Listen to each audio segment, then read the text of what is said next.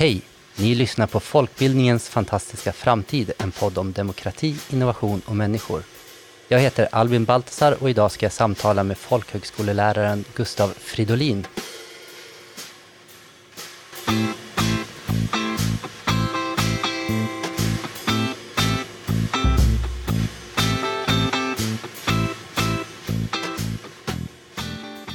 För många är han kanske mest känd som språkrör för Miljöpartiet, riksdagsledamot och utbildningsminister. Och han har också skrivit en rad böcker och arbetat som reporter. Idag är han mentor och lärare på allmän linje på Stadsmissionens folkhögskola. Och idag ska vi prata om folkhögskolorna och framtiden. Välkommen Gustav! Tack så jättemycket! Vad kul att du är med oss här idag. Det är jätteroligt att få vara med. Tack! Och nu efter drygt tio års uppehåll så är du tillbaka i folkhögskolevärlden och arbetar med deltagare igen. Är det något som har förändrats under de här tio åren som, som du märker? Ja, ja nej, men folkhögskolan förändras ju ständigt. Den finns ju till för, eller kanske ännu mer, den är ju de som är där, vi som är här.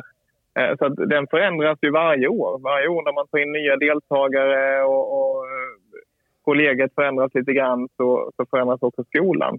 Men på det stora hela är jag nu på en folkhögskola som är väldigt lik den folkhögskola jag lämnade för, för tio år sedan. Eh, även om just den folkhögskolan jag lämnade, det var en filial till en folkhögskola som har slagits samman med andra folkhögskolor. Den finns liksom inte kvar riktigt.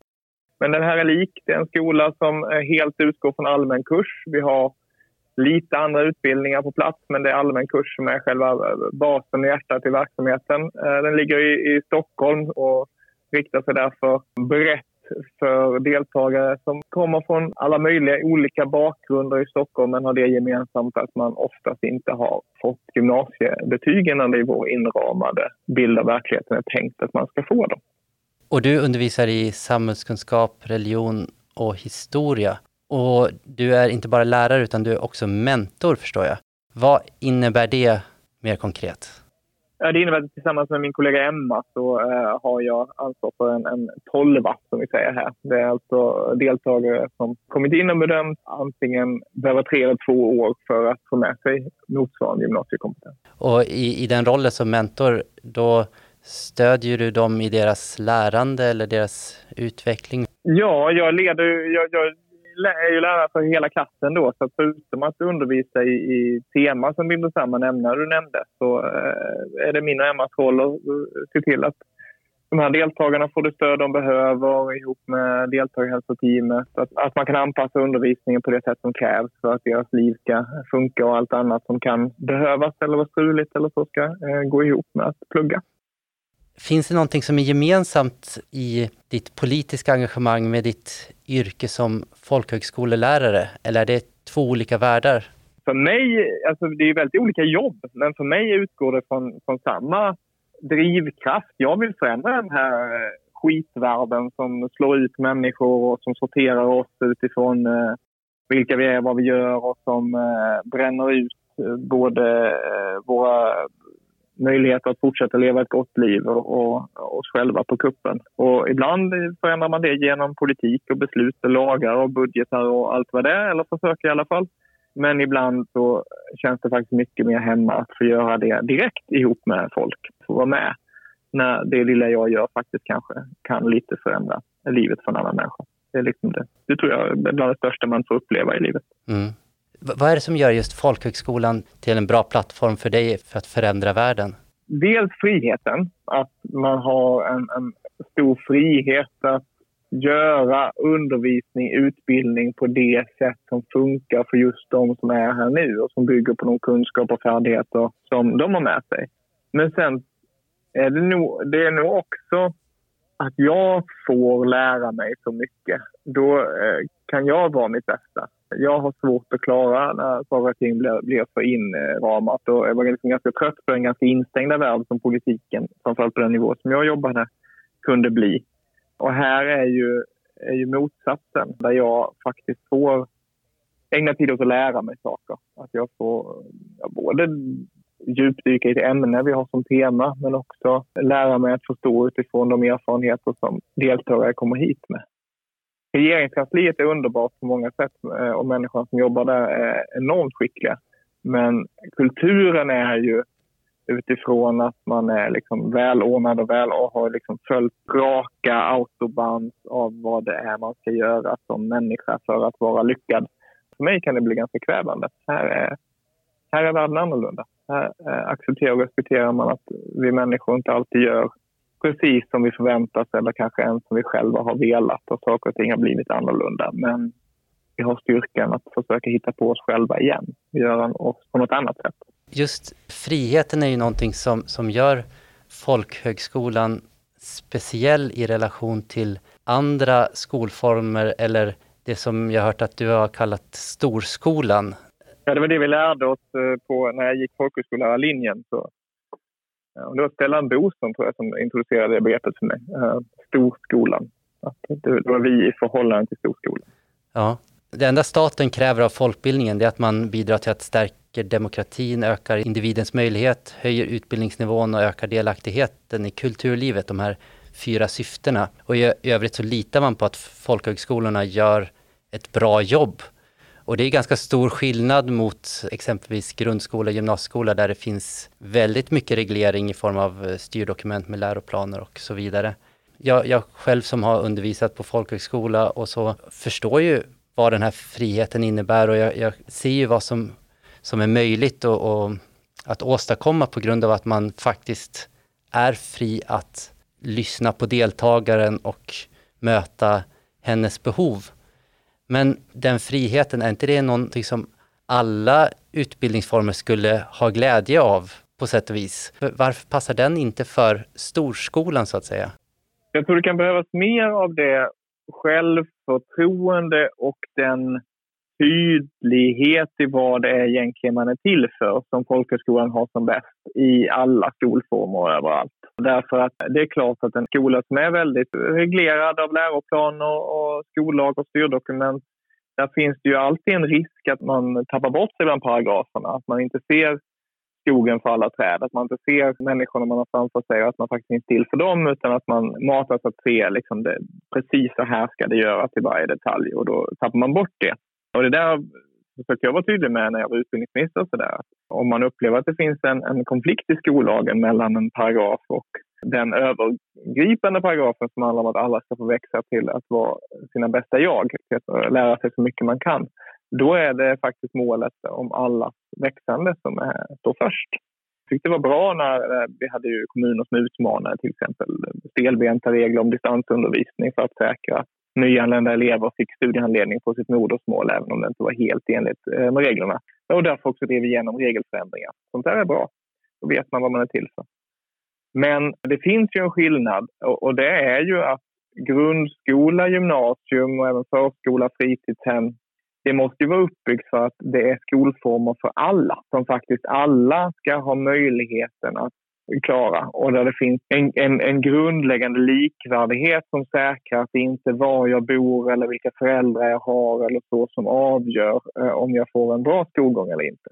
Folkhögskolan, den finns ju inte i grunden eh, till för alla. Den har en helt annan eh, grund och bakgrund. Den kom av, av folkrörelser och fanns till för eh, de som drev de här folkrörelserna och delade de idéer som just den folkrörelsen hade. Och det lever ju kvar, ibland väldigt konkret och ibland i själva idén som alla folkhögskolor lever med, nämligen att eh, vi får experimentera. Vi får prova något nytt. Vi får göra något även om det inte visar sig fungera, för då gör vi annorlunda nästa år. Vi finns till för att ta in deltagare som inte har klarat storskolan trots alla regler och system som finns där. Och så får vi pröva att göra det på ett helt annat sätt. Och där kan vi vara annorlunda och på det sättet kanske också komplettera storskolan. Eh, men man måste se att vi är två helt olika saker. Så att det kan vara helt rätt att ha en ny regel för att stärka likvärdigheten i storskolan, men att inte ha den i folkhögskolan. Jag tänker att en del av det folkhögskolan erbjuder nu är ju alla folkhögskolor autonoma och alla lärare får utforma utbildningen på sitt eget vis. Men det är ändå en del kvaliteter som många deltagare och lärare vittnar om som är gemensamma oavsett vilken folkhögskola man rör sig inom och kvaliteter som studieförbunden också ger deltagarna. Och jag kallar det för den mänskliga dimensionen, men det är allt det här med att man får komma i ett sammanhang, man, man blir sedd, man får bygga upp sitt självförtroende och sin eh, tillit men också att man får lära sig ansvar och disciplin och sådana bitar. Det här att, att bli en rik människa, en själsligt rik människa. Och, och känner du igen den, den dimensionen? Verkligen, verkligen. Vi som jobbar inom folkbildningen tycker ju gärna att vi är bäst i världen och vi ser de här sakerna hända. Men de kan ofta vara svåra att förmedla ut till de som sitter på pengarna till exempel det, när man försöker beskriva de här sakerna så landar det gärna i plattityder som handlar om ja, deltagande och nyfikenhet och passion och sådana saker som man etiketter som man eh, lika gärna kan sätta på vilken utbildning som helst. Fast vi tänker då kanske att ja, men det där handlar just om folkbildningen. Och, och det jag undrar över, det är du som nu har rört dig inom rikspolitiken. Vilken förståelse uppfattar du att det finns i allmänhet bland politiker för de här kvaliteterna som folkbildningen och i synnerhet folkhögskolan bär. Alltså att man har den här mänskliga dimensionen och de, det här erbjudandet till individen. Nej, det är ju inte det som står till centrum för skoldebatten. Lusten att lära, rätten att få växa, eh, det icke mätbara.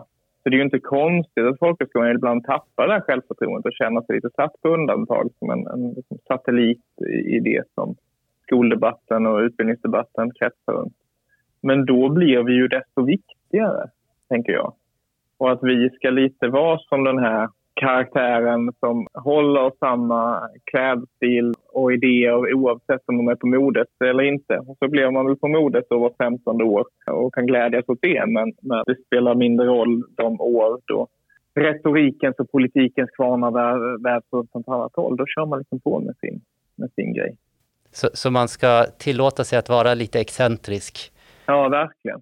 Och eh, stå stadigt i det helt enkelt? Ja, och sen finns det ju en sanning också i att å ena sidan kan man känna sig lite ja, mainstream i debatten med, med allt vad det är av, av, av mätbarhet och resultat och, och, så. Men å andra sidan så är det ju också sant att det finns en väldig drivkraft i många, både i andra skolformer och i när företag vill fortbilda sina anställda att jobba på det sätt som man alltid jobbat på i folkbildningen. Alltså att man vill ta del av allas tänkande, att man vill eh, utnyttja allas talanger, att man vill eh, hitta in hos eh, människors drivkrafter och hitta inre motivationer och sådär.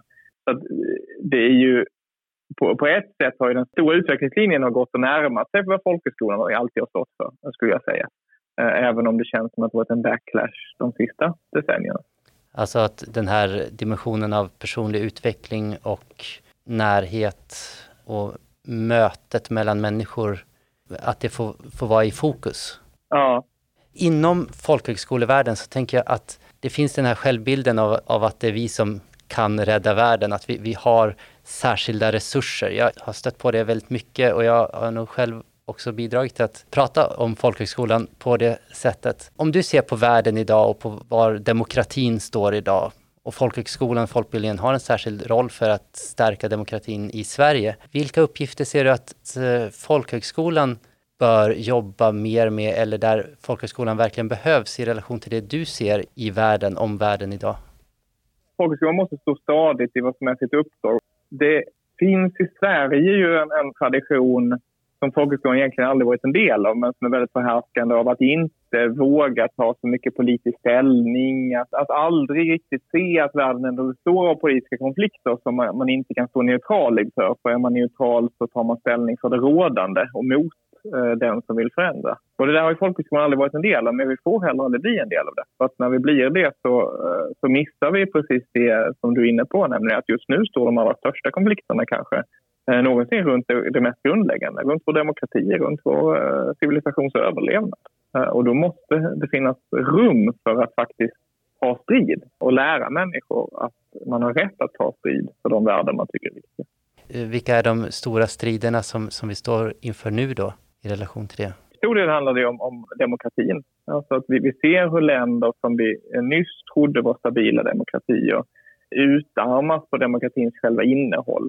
Och det finns i Sverige starka politiska krafter som eh, med stormsteg eh, förs mot politikens centrum som inte bara mot folkbildningen utan också mot eh, fri press, mot public service, mot myndigheters oberoende som har en grupperingar som inte drar sig för att hetsa mot enskilda tjänstepersoner för att de tar ställning för saker de inte gillar och så vidare. Då behövs ju de arenor som, som liksom är själva grunden för att demokratin växer fram i det här landet mer än någonting. Och där ska jag säga att folkbildningen verkligen är en av de arenorna. Vad är det som händer rent konkret i klassrummet som, som gör, gör då exempelvis folkhögskolan till en arena för, för att utveckla demokratin? Ja, men det är ju man har ett fokus på att människor får växa och ta ställning. Att man får se att man har makt över sitt liv och därmed också samhället man har runt omkring sig.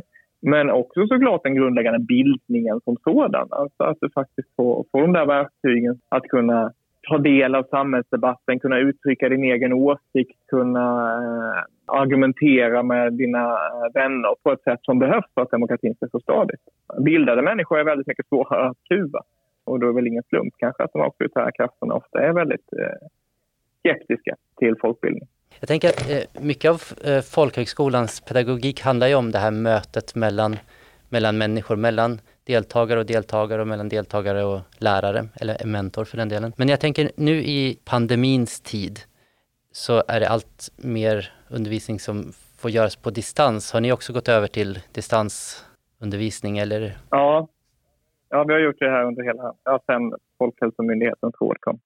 Vad händer med de här aspekterna av, av det mötet som du ser när man inte längre kan träffas fysiskt? Märker du av att det påverkar? Ja, men självklart. Det är ju mycket svårare. Och det ser vi just nu när det rasar en debatt mellan att människor rättmätigt går ut med sin ilska på gatorna och att det ju samtidigt försvårar eh, arbetet mot smittspridning. Det, det är precis den här konflikten som finns mellan demokratins grund och vad vi behöver göra i den här akuta situationen. Samma sak på folkhögskolan. Den här liksom demokratiska arenan som vi ska vara kräver ju ofta eh, det fysiska mötet som vi inte kunnat ha på ett par månader. Det har funkat för den här tiden för att vi har en relation, en upparbetad relation med våra deltagare som vi så att säga lever på, bygger på och, och använder. Men skulle vi inte haft den, skulle vi inte haft en upparbetad relation som byggt på att vi träffas, då hade det varit nästan omöjligt. Men vad är det som går förlorat? Det mänskliga mötet. Möjligheten som finns till argumentation och diskussion. Jag har kollegor här som undervisar en distansutbildning som är distans säga, i normalläge. Det är ju någonting annat, för de har byggt upp undervisningen för det och deltagarna är förberedda för att det är så de vill ha sin utbildning. Men Ja, vi, vi, har konstaterat att det har, det har gått att, att säga, låta deltagarna erövra nya kunskaper, ta nya fält i uppgifter som gör att man lär sig nya grejer. Men det har varit mycket svårare att utveckla nya färdigheter. Det har krävt mycket mer av mötet, den individuella diskussionen som, som är svår att ta via telefon eller ens via videokonferens. Samtidigt så tänker jag att den här digitaliseringen av samhället har ju pågått under en längre tid och allt fler, i synnerhet unga, så där digitala inte är någonting speciellt utan det är bara en del av livet som man lever. Så det här att leva sitt liv delvis på distans är ju redan ett sätt att leva så att säga. Behöver folkhögskolorna komma ikapp ikapp eh, verkligheten där? Eller är det just det här fysiska mötet som är ett av de starka korten som man ska hålla fast vid? Jag tror att det fysiska mötet är oerhört viktigt, att man ska hålla fast vid det. Sen ska det, det måste finnas alternativ. Och jag tror att på många sätt kommer vi kanske ikapp genom den här övningen, prövningen vi varit igenom eller är igenom med den tvångsdistansundervisningen. Då kommer vi kanske kunna våga använda det oftare på andra sätt. Den här pandemin som pågår nu, vad tror du blir de bestående förändringarna utifrån det vi vet nu och det, det du ser nu i världen? Det behöver jag tänka mer för att kunna ge ett riktigt bra svar på. Alltså, det finns en del mänskliga förändringar. Många av de där resorna jag gnällde av i mitt förra jobb när man tvingades flyga för att man skulle mötas snabbt och skriva under något papper och, och le för en bild och sen åka tillbaka. Resan var av det slaget att man liksom inte kunde hämta på förskolan men man kände kanske knappast att man gjorde någon större nytta för världen. De resorna tror jag eh, kanske försvinner och det är väl jättebra. Det här blir en sommar där många människor i Sverige upptäcker vilket fantastiskt land Sverige är och semester i och det tror jag också är jättebra. Sen tror jag att de stora effekterna, de kan nog komma av den här enorma lågkonjunkturen vi är på väg in i det är ju alltid tillfällen när man bestämmer vad är egentligen viktigt. Och de tidigare tillfällena när vi varit inne i lågkonjunktur så har framför allt de svagaste i samhället varit de som varit de som fått betala medan de rikaste har blivit rikare. Jag tror det finns en, en ganska stark röst som kommer vägra vilja ha det på det sättet den här gången. Och det hoppas jag på. Det har ju nästan verkat som att pandemin har, har varit en katalysator för en massa förändringar som har varit på gång och som nu plötsligt går väldigt snabbt. Inte bara det med att man ställer om sitt resande och inser att ja, vi, vi kan faktiskt spara in en stor del av företagsbudgeten på att inte skicka folk i business class tvärs över jorden för att skaka hand som, som du nämnde här. Men också tänker jag att arbetsmarknaden, att det finns ju sådana förändringar som sker på, på ganska lång tid. Det blir en större rörlighet på arbetsmarknaden. Digitalisering och automatisering förändrar vilka färdigheter du behöver på arbetsmarknaden och, och arbetskraften blir äldre också på arbetsmarknaden. Innebär det här att folkhögskolan behöver vara särskilt beredd på något sätt, tror du? Att kunna möta nya behov? Det är ju det som jag kanske börjar med att säga också, att folkhögskolan är ju alltid de som, vi som är här. Och det, och det kommer nog förändras mycket därför att Sverige har varit på en, en fantastisk högkonjunktur. Det har varit väldigt lätt för många unga människor att få jobb. Och så kommer det inte se ut för en tid. Och då kommer folkhögskolan både behöva utvecklas själv och den kommer också kunna användas väldigt mycket mer av, av statsmakterna för att faktiskt göra så att människor kan ta makten över sitt liv i en tuffare ekonomisk situation. Det finns eh, lite olika syn på vad utbildningen är till för och, och just den här den mänskliga dimensionen eller den, den aspekten av folkhögskolan där man bygger starka medborgare. Det är ju en del av den här traditionen av det livslånga lärandet. Jag, jag, pratade tidigare i förra avsnittet av den här podden med Kristina Chabe som forskat om livslångt lärande och hon utvärderade också Kunskapslyftet och IT i skolan. Och hon pratade om just att det finns de här två definitionerna av livslångt lärande. Det ena är Unescos definition där det livslånga lärandet ganska mycket överensstämmer med de fyra syftena med folkbildningen, nämligen det här att stärka demokratin och stärka individen och så vidare. Men så finns det också OECDs begrepp, eh, livslångt lärande, som mycket mer handlar om livslångt lärande som ett instrument för arbetsmarknadspolitik. Det är inte svårt att tänka sig att folkhögskolan nu i en lågkonjunktur, att det kommer finnas en ambition om att använda folkhögskolan som ett instrument just för att lösa arbetsmarknadspolitiska problem. Men jag tänker att då finns det också en risk att man missar de här mänskliga dimensionerna och de kvaliteterna som faktiskt gör folkhögskolan unik. För det finns ju andra som kan göra yrkesutbildningar och sånt. Jo, men vi är kanske bäst på det. Och det kanske är så att när vi tar den typen av uppdrag, när vi gör det, så fyller vi det med ett innehåll som gör att det går utöver tankarna om anställningsbarhet och faktiskt fostra demokratiska människor som vill ta makten över sitt sitt liv och använda den makten till också göra världen bättre och livet bättre för andra runt omkring sig på ett sätt som kanske en, en andra utbildningsanordnare med vinsten för ögonen eller vad det må vara inte skulle göra. Och då kanske det är bra att det är folkhögskolan som gör det. Jag tror inte folkhögskolan är så rädd för att eh, även den som inte har förstått vad folkhögskolans inre väsen är vill använda folkhögskolan. Så, så folkskolan ska, ska gärna ta emot de uppdragen som kommer och sen fylla det med alla de kvaliteter som man är bäst på. Ja, och det är ju såklart upp till folkhögskolan själv om man vill ta emot eller inte. Liksom. Och därför kan väl och gör väl folkhögskolor olika. Men jag tror inte man ska vara rädd för det. Jag tror att det mycket väl kan utveckla folkhögskolan. Ditt perspektiv att folkhögskolan är de människor som är på plats här och nu. Jag förstår att du har det perspektivet, men Går det ändå att säga någonting om, om var, var folkhögskolan kan vara om fem, tio år? Ser du något behov eller någon tendens som, som kan vara bra att förhålla sig till? Eller det finns nog ett litet vägskäl här. Alltså antingen så fortsätter Sverige, likt ett antal andra länder i Europa, åt en riktning där det mer auktoritära politiska vågen också får mer makt och inflytande, påverkar samhället mer. Och då måste folkhögskolans största uppgift vara att vara eh, en motkraft mot det. Alldeles oavsett vad det innebär för vilka pengar man får eller inte får i statsbudgeten så är det liksom folkhögskolans uppgift att stå för demokratin i de lägena och vara en, en praktisk kraft för demokratin. Eller så eh, lyckas vi och att hela Sverige kan vara det mot i en tid när de auktoritära vindarna blåser. Eh, och då eh, kan ju folkbildningen spela en jättestor roll för att faktiskt vara med och forma något nytt samhälle här efter coronakris och, och politiska höstvindar. Vi ska avrunda nu, men jag tänkte att om du skulle vilja skicka ut ett budskap till alla de som inom folkbildningen som lyssnar på den här podden, vad skulle det vara då? Nej men vad häftigt det är att få göra just detta just nu. Det är, liksom, det är svårt att tänka sig vara på en viktigare plats än här. Det är svårt att tänka sig en viktigare tid att stå för bildningsidealet och idealet om människan som kan stå upp både mot dumheter, mot de som vill sätta oss mot varandra och mot de som vill reducera oss till att vara kuggar i små hjul i deras politiska idéer. Ja, det tar vi med oss. Tack så jättemycket Gustav för att du var med i vår podd. Tack så jättemycket själv. Du har lyssnat på Folkbildningens fantastiska framtid som idag gästades av Gustav Fridolin. Sofie Walfridsson producerade, Linn Eriksson redigerade och jag heter Albin Baltasar. Sluta lyssna på en massa poddar nu, gå ut och fortsätt förbättra världen, en människa i taget, med folkbildning.